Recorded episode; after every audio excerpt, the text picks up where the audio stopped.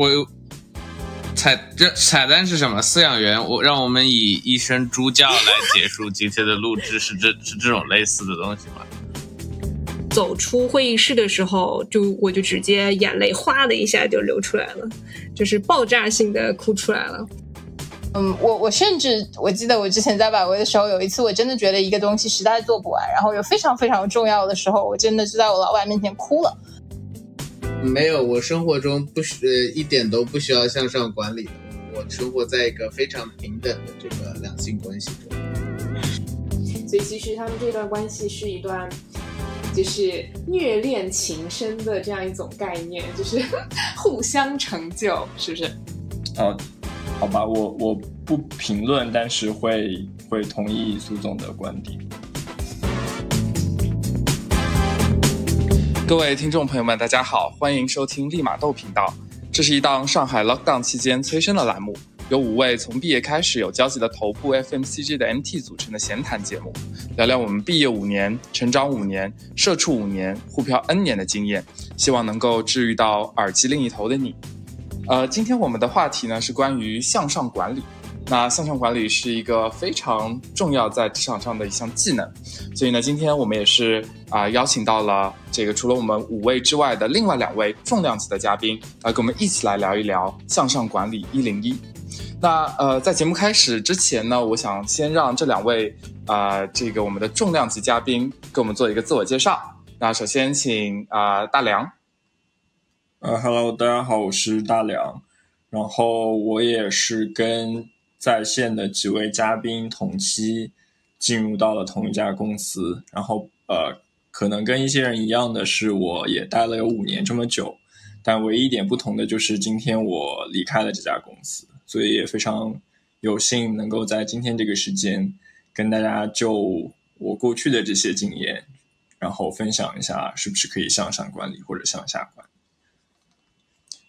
好的，谢谢大梁。那今天也是对于大梁来说是一个非常非常重要的 big day。那今天也是他在自己的第一家公司的 last day。相信他今天也是百感交集吧。那第2位嘉宾是律师傅。好的，大家好，我是律师傅，朋友们都叫我律师傅。为了配合今天的主题，其实老板们都叫我绿泥，泥土的泥。然后也是跟大家一样是管培，百威的管培，现在是第5年，但是我现在还坚守在当初最开始加入的这家公司。好的，谢谢绿泥，谢谢大梁。那在我们讨论这个向上管理101的时候，我们肯定要先让各位介绍一下自己目前所在的团队，还有自己这个老板的风格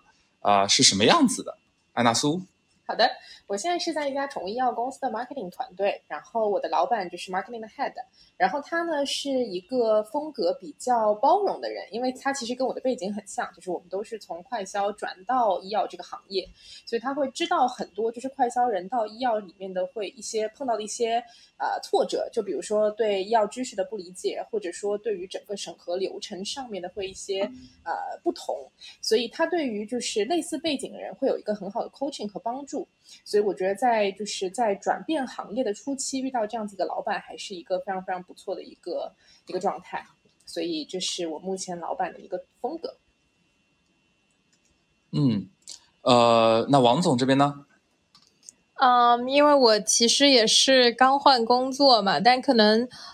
咨询跟 corporate 不太一样的地方就是可能我们这边也没有老板的一个概念，就是因为基本上都是项目制的嘛，所以就只是说在这个项目上你会跟某一个项目经理或某一个 partner 合作，然后我觉得就是可能 background wise 不太一样，因为可能我们公司之前也没有太招过纯粹社招背景的人，但是我觉得就是跟他们身上其实可能对比 corporate 来说，我感觉至少我们 firm 会更扁平一些，所以他们也能够理解说因为你之前没有过自行经验，然后过来应该还是会有一个就是过渡期吧，然后也是给到了比较好的一些 coaching 和这个可能就是这些理解吧，所以目前应该是这样一个状态，但并没有说非常 specific 有一个老板。TJ 呢？我目前在一个互联网的一个商分团队，我们这种团队的话，其实我们团队也不大，大概就7-8个人。然后我可能比较特殊，是因为我在上一家公司老板也是目前这位老板啊，然后他的风格，他可能就是一个好人吧。这其实我觉得我们团队可能比较特殊吧，反正就他比较平易近人吧，或者其实他没有什么老板的架子啊。然后因为其实这种商业分析团队的话，有一半的风格跟咨询也比较类似，也是说我们做各种这种一些分析的项目啊和什么。然后还有一点不同的可能是说其实我们对接的业务方的这种大的业务老板 partially 也算是我们的老板之一吧，只不过我们是没有汇报关系，但有时候其实他们也算是我们半个老板吧。对，差不多是这样。好的，那吴总呢？我在快销行业的 marketing， 然后我的老板也是一个其他快销头部快销的一个管培生，然后他很年轻，他整个风格就是也是一个非常 nice 的一个老板，然后他整个就是我会形容他是一个精神小伙，所以说跟他就是因为我之前也serve过很多不一样的老板，我觉得这个现在目前的老板其实在我心中应该算是满分老板，就还不错。哇，那是非常的幸运啊！那我们的这个两位嘉宾谈谈你们的想法，律师傅。好的，因为我现在到目前的这个角色才2-3个月嘛，其实我还蛮想细数一下我过去的，包括现在的3个团队和3个团队的老板的。现在我是刚到的这个角色是也是快销行业的供应链与物流其中的PPM 的角色，每天都是数字钱打交道，然后因为我现在汇报的对象是一个女性 VP， 她这位老板目前交流上的话有点类似于像怎么说，像狮子一样的角色，就是还蛮冷静的，然后感受到他是很会排兵布阵的那种，就非常睿智，是我能想象到的所有女性领导里面各种优秀的品质聚合在一起，然后又减少掉了一些过于锐气或者非常过于体现自己女性压制力的那种老板。然后如果还是用动物来比喻的话，我的上一任老板是可以说是豹子吧，就是非常有野心，然后会多想好几步的去跟别人过招对抗，去看怎么给对方挖坑，以及对方怎么可能怎么样给他挖坑，然后自己会做一些提前的准备。然后再往上一任老板，因为我最近也是差不多1年或者1年多一点点就换一个岗位嘛，那再上一个老板是一个另外一个女性老板，有点像兔子一样，就是很活泼，然后带下属会像完全的跟朋友一样相处，应该说是跟下属只以朋友一样的关系相处的这种人，非常关心下属，而且是以朋友的方式去关心。但是当然这3位老板一直都是在供应链与物流的这么一个大环境下。应该说整体来说3位老板过去4年内经历的3个老板都是非常不一样的性格，不一样的处事方法。然后跟着每一任老板都感觉学到了不少，但是同时也学到了一些不能怎么样的一些方面。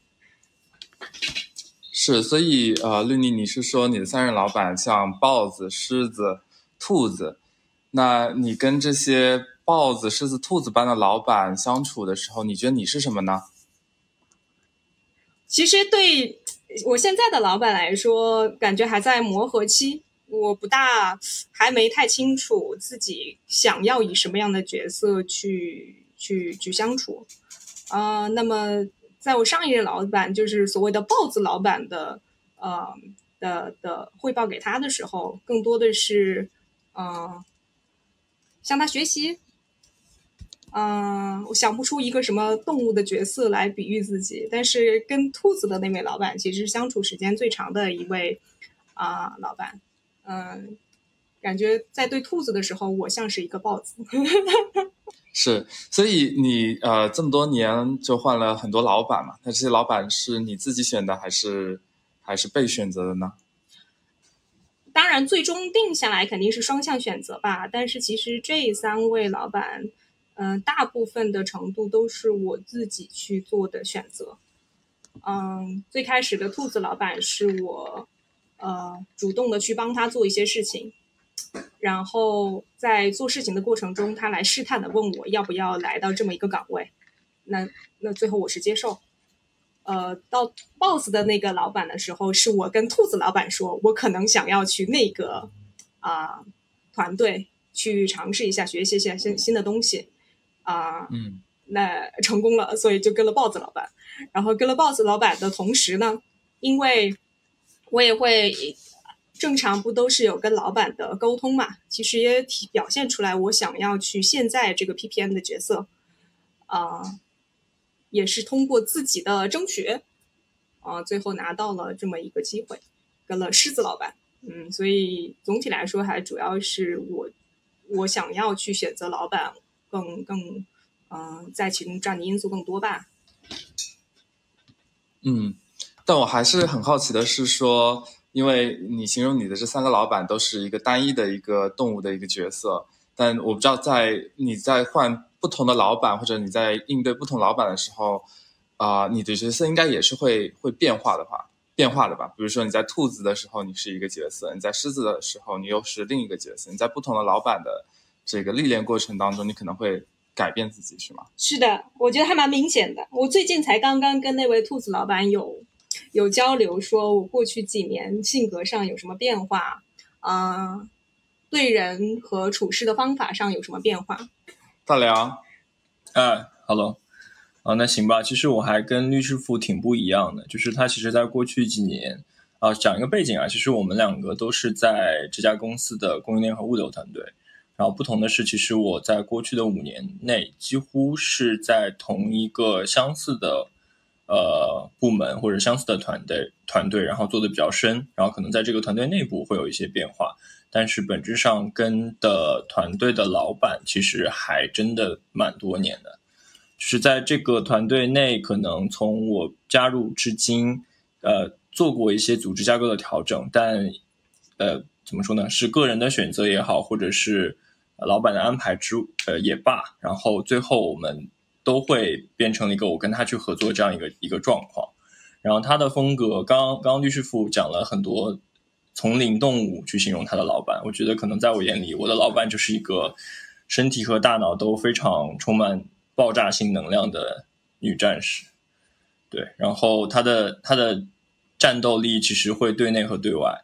然后有时候也会对我，但是怎么说呢，就是我所有的技能和一些在职场内的生存法则，包括一些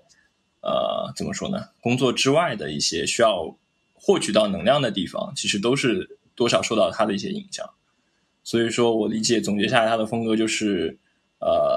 对外对内都充满爆炸性的能量，然后可以输出给他的团队，也可以输出给他需要去为他团队 fight 的地方。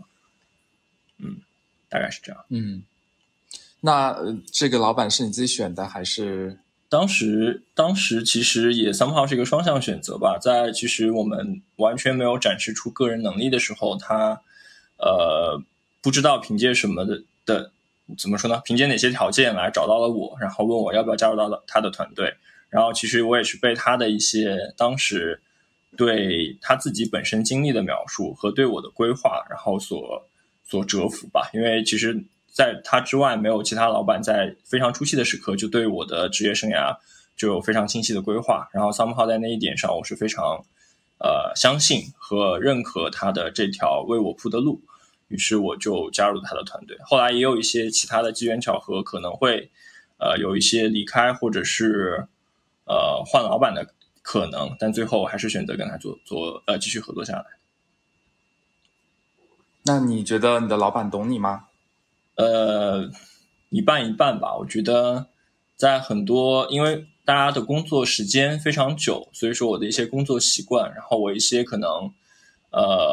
讲出来的话之下的一些浅层含义，我觉得它是可以会意会的。但是怎么讲，在工作中我也会隐藏一些可能个人情绪之外的真实表达，所以说有的时候我可能会给他一些比较乐观的表象，然后让他有点怎么说呢？怎么说？就是错误的预估了我的接受，我可能能这么理解，能这么表述嘛？就是他可能我表示出来我能够接受到的 range 非常宽，但其实我可能真正肉体和心灵能够接受到的只是其中的 60% 和 70%， 但是他可能把0到100都吃进去了。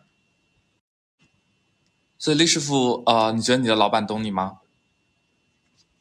我现在的老板因为其实是刚转岗到这个角色就隔离了嘛，应该说，目前我现在的老板，以及我也没有那么了解他，他也没有这么了解我，或者说回想到我到这个岗位，其实我现在的老板是没有面试过我的，是他应该是我之前的团队的老板，还有之前团队老板，向他直接推荐的我，没有经过任何跟我现在老板面试或者交流。就直接跟我说我可以加入这个团队以及负责怎么样一个内容。在这种情况下，我觉得应该我老板目前还不是很懂我，所谓的懂嘛，就是不知道我是一个什么样的人，不知道我的优势是什么，或者我的性格是什么样子。那我也不是很清楚现在的这个老板的实际工作作风是怎么样，尽管我知道他之前的一些大家对他的评价。也是非常，我对他是非常仰慕的一个状态，但是实际上的了解就不是很多。如果是在之前几任老板的话，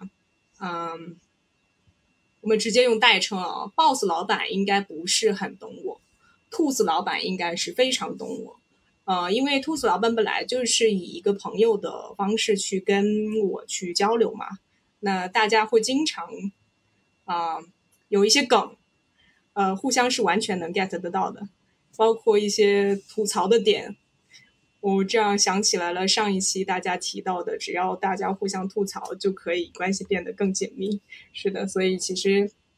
三个老板里面还是兔子老板是最懂我的，但是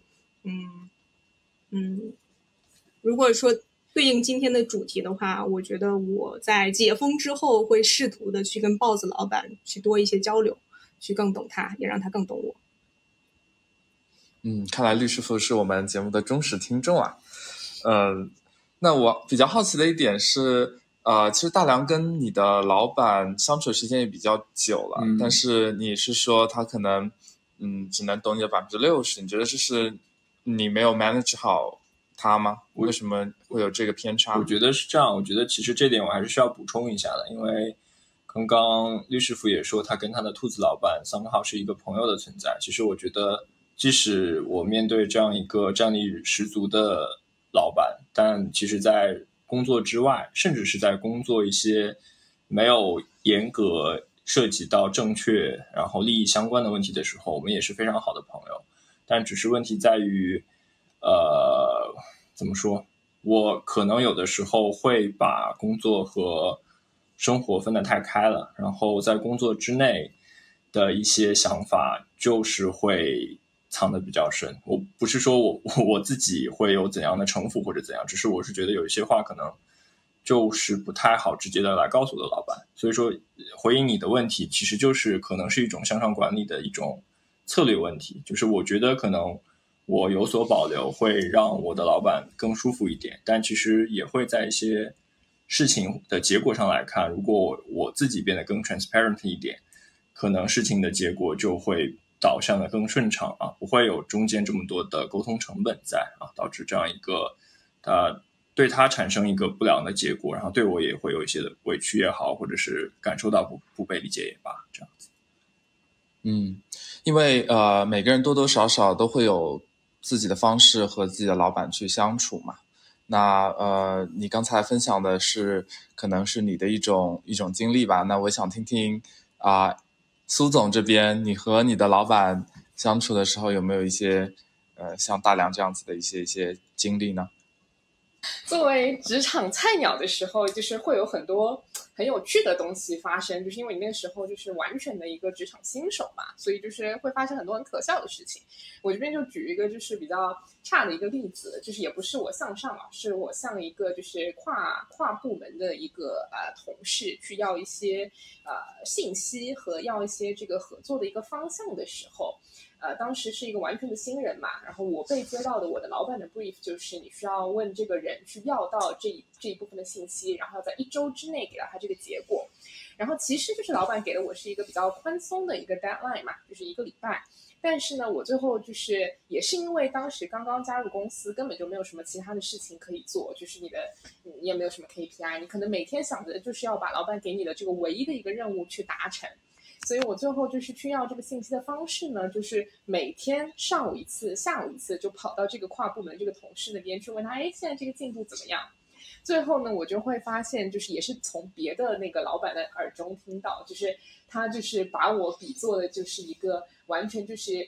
在一个新入职的这个职场新手，然后没有任何别的事情可以做，每天就想着这件事情然后去盯着他。其实对于不管是跨部门也好，或者对于老板来说，如果是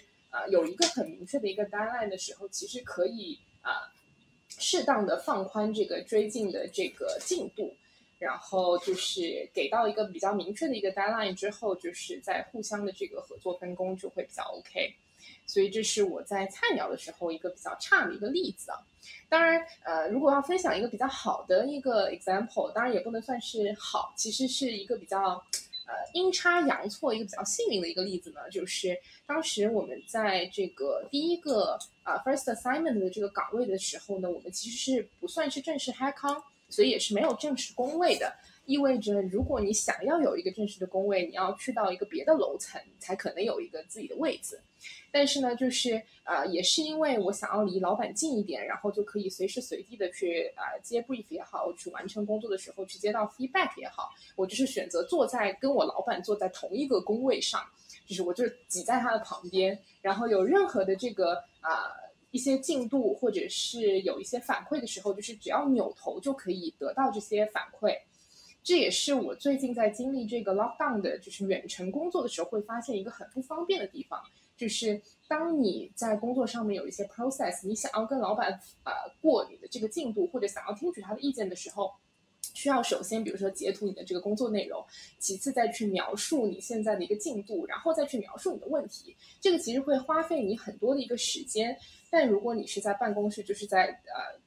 坐得很近的这样子一个情况下，你就可以扭头就可以问到，这也是对于一个职场新手来说可以快速的获取这个反馈的一个方式。所以我觉得我当时也是比较阴差阳错的选择了这个座位嘛，所以就是会很快速的得到一些反馈，也可以就是去很快速的改进一些东西。这个也是我比较推荐给职场新手，就是要一定要及时保持沟通，然后以线下的方式最好。所以这是我的2个例子。是的，所以你是通过坐在他旁边或者是坐在他很近去有这样的一个比较好的一个沟通嘛，对的，对吧？我就是用TJ这个方式得到了一个比较好的一个可能有的听众朋友们可能没有这么好的这样子的一个先天优势吧，对吧？那可能也只能通过线上TJ，对吧？特别是比如说在疫情期间，那也只能在线上TJ了。可能我那个 Tim 总，我插一句啊，就是针对刚刚苏总讲的这个问题，我觉得还蛮有意思的，因为可能是一个应该是一个更加反面的例子吧。就是在我的工作有一段时期，当然这是一个非常不好的一段时期，就是 somehow 我的工作没有应该是长期都没有得到一个比较正面的反馈，或者是我没有看到我自己的输出物，然后这个时候我会反向的去主动远离我的老板，因为在那段时间里面，我会担心他突然来问我这个东西做成什么样子了。所以说就结合我刚刚讲的，可能有的时候我不会给他非常透明的一些回答，或者是给他非常透明的我的工作进度。所以说在那段时间里面，我会有一种逃避的怎么说呢状态去面对对他的管理。但这样的结果其实就是可能他确实出于对我之前建立的一些 credit 一些信任，他觉得我可以把这件事情搞定，但经过1个月2个月之后发现我还是在一条错误的道路上走下去，或者是原地踏步的时候，其实这个就是再去挽回的机会成本就会错失的比较大。所以在之后我也做了一些调整，就是可能当然也是因为老板风格的问题啊，就如果做了一些不是很正确的选择或者是决策的时候，会容易被喷也好，或者是会被否定啊，非常直接的否定你的方案。但是我宁可让这些事情发生的在最前期，然后也不是说假设他今天听不到明天听不到我就可以躲过这件事情。对，没错，就是可能逃避是一个非常不好的一个方式吧。那王总这边呢？我觉得可能也是一个，可能也somehow有一些类似吧。就是我自己觉得在比较职场初期的时候吧，可能就是学生心态会更重，然后你就会把所有交给你的东西都当成是考卷，然后如果它是一场考试，你是必须独立完成的，你没有办法在考场的时候去问老师，或者在考场的时候跟老师说我能不能延期，这个是不行的。所以我觉得我在初期的时候其实是抱着这样的心态去工作的，就是whatever 别人给我，我都 take， 我都说我可以做。我觉得甚至不是初期，就是可能很长一段时间我都是这样子的一个状态。然后其实很多时候你是可以做，就是大部分情况下你可以都可以去 deliver， 然后你老板就然后我也不是那种会 complain 太多的人，然后可能你的老板就会觉得哦你还可以，那我就再给你一点再给你一点，然后就越积越多，然后就会到某一个时间点你就会发现啊这张考卷我是真的做不完了，我真的需要延期了。然后那个时候就会自己一个人非常非常的恐慌。我甚至我记得我之前在百威的时候，有一次我真的觉得一个东西实在做不完，然后有非常非常重要的时候，我真的就在我老板面前哭了。然后我老板就完全没有责怪我，因为我当时会觉得这是一件天大的事情，就是我好像真的完全做不完某个很重要的东西。然后其实最后他也没有责怪你，其实他也觉得你 take 了很多，然后这个做不完其实是可以一起来解决的。所以我觉得从之后吧，就是或者说最近我慢慢开始觉得，就是说其实沟通这个东西是非常重要的。这个沟通有的时候就真的就是 call out， 我做不完，我来不及，或者有些东西 too much， 你就早一点说出来，其实比起说你到最后一刻发现自己做不完，其实会好很多。因为你早点说，大家都还有空间再去调整一些东西，然后工作也并不是一场考卷，其实更多的时候是很多人合力去把一个事情做好，所以你的老板并不是批改你对错的老师，而是你们更多还是一个 team 一样的去把这个事情 deliver。 所以我觉得这个还是我自己一个 mindset 或者行为上一个比较大的改变。而且可能也是我比较幸运，就是反正我碰到的老板，如果你 call out， 大家都还是非常 helpful 的，也不会责怪你说你为什么做不完之类的。所以我自己觉得会是这个，就是 kind of 是我以前的 best practice 和现在我觉得是相对好一些的地方吧。跟在老板面前哭的话，我也有话要讲啊。我本身是一个泪点蛮低的人，但是在老板面前哭，我能想到是2次，一次是跟王总类似，就是觉得事情可能做不完，然后自己在那做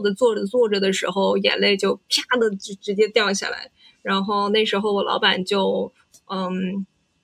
先是问了，是我老板自己先发现的，然后问了我怎么样，跟我问了一下进度，然后是不是有团队外的其他一些人，就是在这个任务本身跟我对接的人会给我过多压力，然后把我拉去小房间大概开导我了一段时间。另一次哭就是跨团队的一些合作吧，感觉是当时也是比较青涩，被其他团队的老板怼了几句，自己就觉得很委屈啊，然后在那个对方团队的老板走出会议室的时候，我就直接眼泪哗的一下就流出来了，就是爆炸性的哭出来了。那时候刚好我老板的老板以及我老板的老板的老板都在会议室里。我觉得举这些例子倒不觉得哭是一个比较是这个叫什么，不是一个不好的例子吧，就是感觉有时候也是需要一些示弱的，知道什么情况下需要向老板或者向团队的其他的成员去寻求支援。是，所以及时的让老板知道你的困难可能也是一个非常重要的点。因为我觉得是说，如果工作是一个比赛的话，可能一个好的老板他既是裁判员，他也是一个啦啦队员，那他也要及时的这个关注场上这个所有的这些运动员的一些情况嘛。虽然他不可能自己去做运动员，但是我觉得他要做一个很好的啦啦队员。但目前看上去好像大家遇到的老板都非常好哎。TJ 这边呢，因为我感觉你和你的老板之间的一个相处有一些特别的方式，能不能分享一下你的一些向上管理的技巧呢？我其实没有什么，我想了一下这个，我其实没有什么技巧可以分，也不叫技巧吧，就是我可能就介绍一些我觉得。至少在像我这种类型的团队，就是我是觉得其实像我们的上分啊或者数据分析这种团队，其实相对来说团队氛围还是比较简单的，或者说其实它没有一些很复杂的这种人际间的关系。那纯粹是我觉得如果工作角度上来说，我这边想了几点，我觉得一个小点是说更多的让你的老板去做一些选择题啊，不要让他去做一些问答题。然后指的就是说，比如说一些这些报告啊、结果的一些呈现，那你可能会有一些拿不定的方面嘛，那你可以给他呈现几个 scenario， 跟他说我可能激进型的是这一种啊，可能中立型的是这一种，保守型是这一种，那老板你觉得哪一种可能比较好？那他当然可能都不在你这三种选了，他可能觉得可能我有个地方要调一下，对。但这种沟通的话，会比你直接把一个问题跟他说，然后说老板这个应该去，对吧？做什么样的选，做什么样的决定，会更高效，而且也，就更利于你们之间的这个结果的一些产出。我觉得这是第一点。然后第二点是说，就是你可能得适时的去给你老板一些反馈啊，我指的就是你老板可能至少在我这边是这样，就是他会时不时的，比如说传递一些信息或者一些也不叫活吧，也就是不是强制性的工作给你，但是我觉得你如果在某些时刻。你给他进行，比如说你隔了几周或者隔了一两个月，你给了他一定的回馈，就相当于你可能 look into 这个什么东西，那其实给他的感觉，我觉得是说你有在意他给你的一些信息，这样，我觉得这也是一种比较正向的一种回馈的一个机制啊。然后3-4点的话，可能就简短一些。第3点是我觉得要让你的老板知道你在做些什么。这个我觉得也是之前大家提到的，就是前面也有这个哭脸的嘉宾，对吧？他们的原因可能是说我的 workload 太多了，所以我觉得也不需要比较害羞或者怎么样。我觉得如果在你的工作比较多的情况下，其实让你的老板知道是哪些工作在压着你，是一个我个人觉得比较合理的解决这种问题的方式。就是因为我觉得在目前的这种公司里面，很多工作都不是单线可能你老板给你的，很多时候是别的这个一些 project 或者什么连带带来的。那这种时候让你老板知道你的 workload 有多重，他其实有时候是可以帮你解决事情的，比如说帮你排一些工作优先级啊，甚至告诉你可能有些工作你以后就不应该接，对吧？可以说是以合适的理由这个让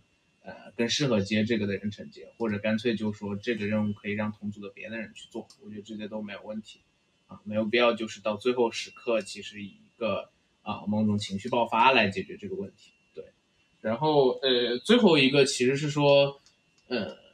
最后一个可能更符合这个向上管理的这一点啊，就是我觉得向老板提供某些情绪价值是其实还蛮重要的一个事情。当然这一点不是指的说你要去舔啊，当然舔可能也是某些老板的情绪价值，但只是说就是就是在你的业务能力的前提下，向老板提供一些对应的情绪价值其实是一种比较好的这种向上管理。这种情绪价值比如说是假设老板接受到了一个他的上级给他的一个紧急任务，那他可能觉得他最信任的人是谁，比如说这个东西突然下来了，让他去做一个什么事情，那他可能会找到其中的某一个人，这个人可能是他底下最信赖的两三个人之一，其实这也是一种这种情绪价值的提供。我觉得这一点其实也是某种程度上的向上管理。所以其实向上管理非常重要的一个点就是要取得你老板的信任嘛。那其实这也是一个非常关键的点。那我还是想问一下 TJ， 就是你在职场上的这个向上管理非常成功哈。那其实在生活当中也有很多向上管理的场景，你有没有遇到过呢？没有，我生活中一点都不需要向上管理的，我生活在一个非常平等的这个两性关系中，需要是吗 ？OK， 你看这就是一种向上管理的方式，对的，特别好。那我想问一下你领导的一些看法呢？回答这问题你就输了，领导。没有啊，但是我觉得向上管理不一定是这个夫妻关系，对吧？其实我们 manage 我们的爸妈也是一种向上管理。我觉得在这一点上，我就做的比我家属强。我家属就是属于那种父母说了什么，然后他先怼回去，先说一通，然后吵一架。然后最后 whatever 爸妈说的他还是会乖乖去做。像我遵循的对于父母的向上管理就是从善如流，爸妈说的都是对的，做不做到时候再说，但至少大家情绪都很健康，然后到时候爸妈也忘了这件事情了，就这个家庭关系就非常的和睦。所以我觉得这个也是一种对父母的向上管理，就是如果口舌上可以服软的咱就服软，服完软大家都是开开心心的，做不做都是可以再聊的。我觉得这是一种挺好的向上管理。 OK， 那其实就是一种非常柔的这个方式来 manage up， 对吗？那其实刚才大家都聊了很多自己在这个可能职业的前期作为职场菜鸟的时候和老板相处的一些经历，那其实现在5年过去了，那你们可能自己也有自己的一些下属了，那你们觉得就是将心比心，或者是兑换角色来看，你们觉得你们的下属有 manage up 好你们吗？吕妮，其实我是临时想到一个，因为TJ 刚才有讲到让老板去做选择题，或者说定期的去跟老板更新一下自己目前的一些任务的状态，我就有想到，因为我现在是带了3个人，其中2个人的对比就非常明显，一个女生一个男生，女生是一个韩国女生，男生是中国的，而且这个男生的工作经历工作年限还蛮长的，是一个工作风格相对老旧古板一些的这么一个人。对比非常明显的就是这个男生呢我会大概一个月的时间过去，有可能如果没有关注到他的话，会对他的某个项目的进度替他感到非常的焦虑。但当我去问他的时候，他可能这个项目推动的还算不错，只不过他没有非常及时的跟我去讲他的工作进度怎么样，困难是什么样，有没有解决掉，而是更多的是我去问他的进度是什么样子。虽然实际上的结果是不错的，但是这个例子我是当做一个法例来举的，就是我认为他是没有太好的去管理到这个预期，已经定期的跟这个老板的沟通。那另外一个女生非常不一样的一点就是会基本上每天都会跟我更新她的一些进度，跟我更新她觉得有哪一些方面她可以去做改进，哪一些方面她来问我是不是这样做不好，或者是不是这样做更好一点。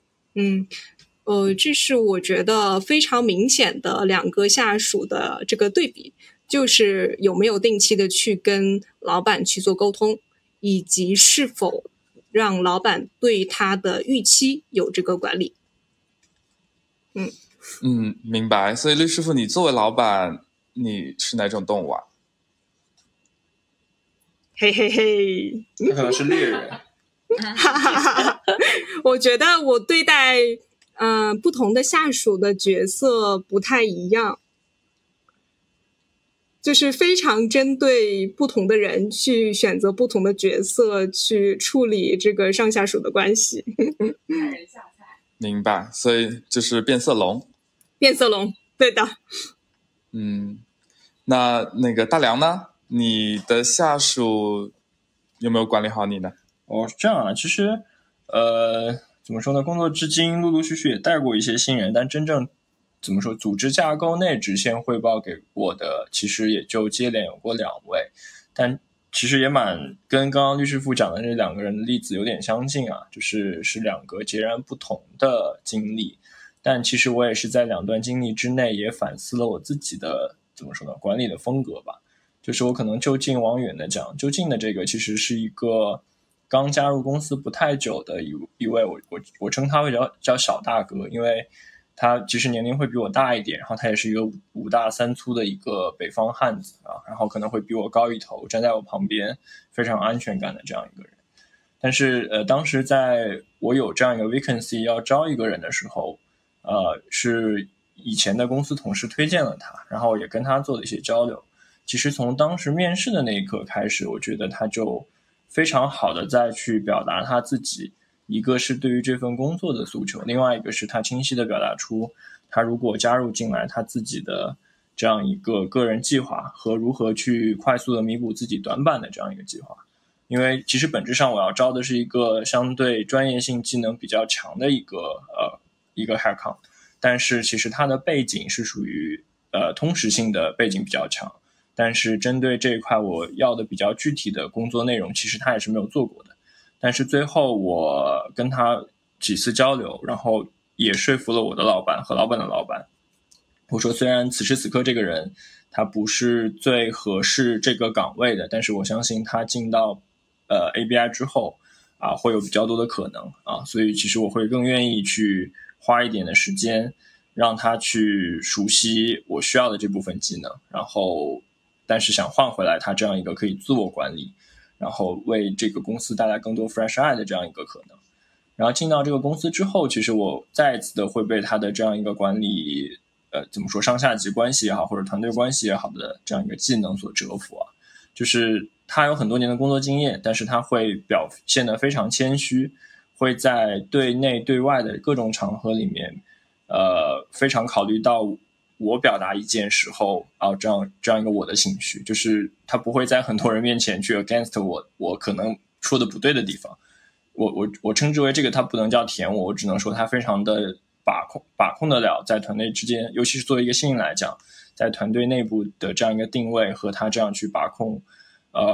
对内对外沟通这样一个氛围的能力。然后之后尤其是在疫情期间，他也意识到自己在一些工作的具体事项里面，或者是想要了解这个公司处事风格上面还是有一点拿捏不住，所以说他约了我每天上午8:30会有这样一个30分钟的 catch up。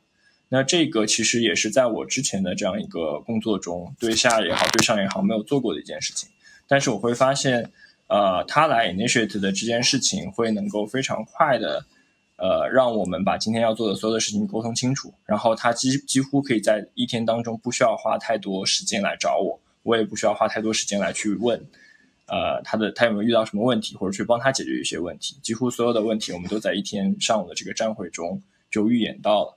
所以总结下来就是最近的这样一份下属，他把我管理得非常舒服，所以也就是到现在我虽然离职了，但是我也是尽我所能去不要给他留太多的坑，然后帮他在我走之前帮他把所有的事情尽量的去处置妥当，然后并且也希望我他做到我这个位置之后能够受到同样的友好的对待。但相比较之下，可能就是上一任的一个小姑娘吧，她也比较年轻，然后我带她的时候我也会更稚嫩一点，所以说双方都会坚持自己会认为对的事情。那可能他在某一些专业领域上是比我有一些经验，就是我可能带了一块专业是我完全不懂的啊，我可能希望我有一个下属来 educate 我，而他可能会更倾向于快速的去交付自己认为是对的项目，而忽视了让我或者是我的老板去理解他所做这些东西的意义是什么。所以总之到下来反而会产生比较多的时间去在对上对下的沟通，我去 push 他解释给我为什么要这样做，可能他的心里面觉得我是一个什么都不懂的傻逼。此处要消音一下，不好意思。对，然后所以总结下来就是通过这两份经历，我会觉得我未来再去面对我的老板的时候，我可能也从我的最近的这样一份下属他的表现和之前我对第一个下属他所作所为可能有一些内心不爽的这样一个经历，去教会我怎么去再为以后的老板啊去 manage 他。非常好的经验的分享哈。那你们给自己的这个向上管理的能力打几分呢？以及你们觉得接下来还能做出哪一些改变吗？王总。分数啊，我觉得就是我觉得我能打 3.5 分，然后就是、为什么？我觉得因为这是一个 weighted average， 就是我还比较挑老板的 type。从整体上来说，因为我换过好多老板了，可能有6-7个了，然后就是我碰到如果是女老板，我一般容易比较相处的比较好，因为比较容易像这个朋友一样相处，然后如果这个女老板跟我年龄更相近一点，那我可能相处的就更好一点，就更像朋友的关系吧。然后如果是相对比如说年长一些的或者 senior 一些的男老板，可能就是共同话题比较少，就还没有说就是在私下肯定就没有什么比较像朋友的这种 relationship 吧，所以可能在就更加公事公办一点。那如果在 manage up 的时候，其实可能就没有那么的顺畅，我是这样觉得的。然后如果说未来还有什么改进空间的话，就是坦白来说，其实就还是我刚才的那个点，就是我还是比较容易 take 多，可能以前我会 take 到比我能承受的多 50%， 但我现在基本上还是会 take 比我自己能承受的多 20%， 但我觉得这个 120% 我能 handle 的部分。那我是希望说，如果未来我能够更加好的去manage 这一块的东西吧，然后包括说其实我觉得在咨询里面还蛮好的一个点，就是你的 PM 会经常就是或者隔天每天会跟你有一个 catch up， 去问你的这个 workload 怎么样，包括他给你布置作业的时候都会 check 你大概要多少时间，他也不希望你的晚上会做到太晚等等。就是我觉得这些 skill set 其实是挺好的一个事情，是他怎么样 manage 他的下属。那我觉得对我来说之后其实也是我可以一方面 manage up， 我也可以告诉老板我大概的 schedule 是什么样，一方面我以后在 manage 自己的下属的时候也可以考虑多 check upon 这个 workload 相关的东西，可以让大家的工作都更加顺畅一些吧。嗯，好的，那大梁呢？我想确认一下，这个满分是10分吗？你就按10分来打嘛。好的，这样如果满分是10分的话，我可能是5分乘以 60%， 最后可能只有3分这样。5分其实是面对我比较熟悉的这位老板，因为我跟他时间比较久，然后我可能在一半的时间里面可以能知道他的诉求，然后我也尽量的让他满足。但另外一半的话，可能它是一个时间比较久带来的一个负面的影响，就是我知道他想要做什么，但是因为可能我仗着我跟他相处的时间过久，所以如果他有一点违背我个人的价值或者是想法的话，我可能会反其道而行，然后最后出来的结果当然很多情况下都是我会输掉这一阵，或者是会被喷。对，所以说其实就是我管理不成熟的一面，但我有点怎么说，认着自己的性子去工作的样子。那乘以 60% 的原因，就是因为可能我经历过的老板不是很多，就除了他之外，可能还有一段时间是另外一位老板再去做管理，但是大家都是 somehow 有点比较照顾我的情绪，或者是任由我去做很多的自主给我很多的 authority。 那其实我未来可能理论上我也知道我不会永远这样幸运去有很多老板来容忍我的一些想法，所以我需要给我的这个管理能力再打一个6折，所以可能最后只有3分吧。我这边要补充一下，虽然克总就是说这个分数很低，但是在克总这个 last day farewell 的这一天，他老板给他的寄语是Chris， 虽然大家都说遇到我是你的不幸，但是我想说我遇到你非常幸运，就是让我也成长了很多，然后也在你身上学到了很多。所以其实他们这段关系是一段就是虐恋情深的这样一种概念，就是互相成就。是虐恋好吧，我不评论，但是会同意苏总的观点。好冷酷哦。那苏总给自己打几分啊？我也是一个比较看老板的人，就是我其实在之前几期里面有分享过，我有过相处非常非常差的老板，就是那种我听到他下的brief我就一个白眼翻上天的那一种。但是我也有过就是非常好的老板，就是跟相处起来像朋友像姐妹。就我之前评论他说，就是我在给他 farewell 的时候，我是说你像是我一个很好的老师，像是我的姐姐，然后也是一个很好的老板。就是我还是一个比较挑人的一个下属，所以这也是我觉得我在未来的地方要改进的地方吧。就像之前 Tim 在上一期说的，就是你在遇到不同的老板的时候，还是要适当的去 adapt 自己，去调整自己的方向。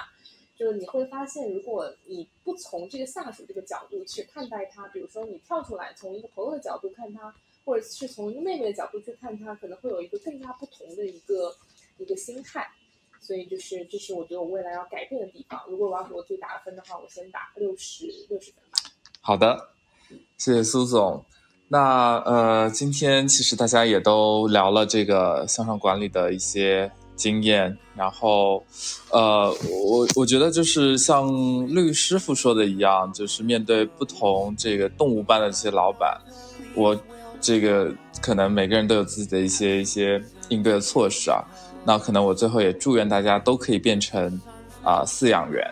然后在这个公司的这个大的动物园里面，可以把自己的这些各种不同动物的这个老板们都可以 manage 的妥妥帖帖的。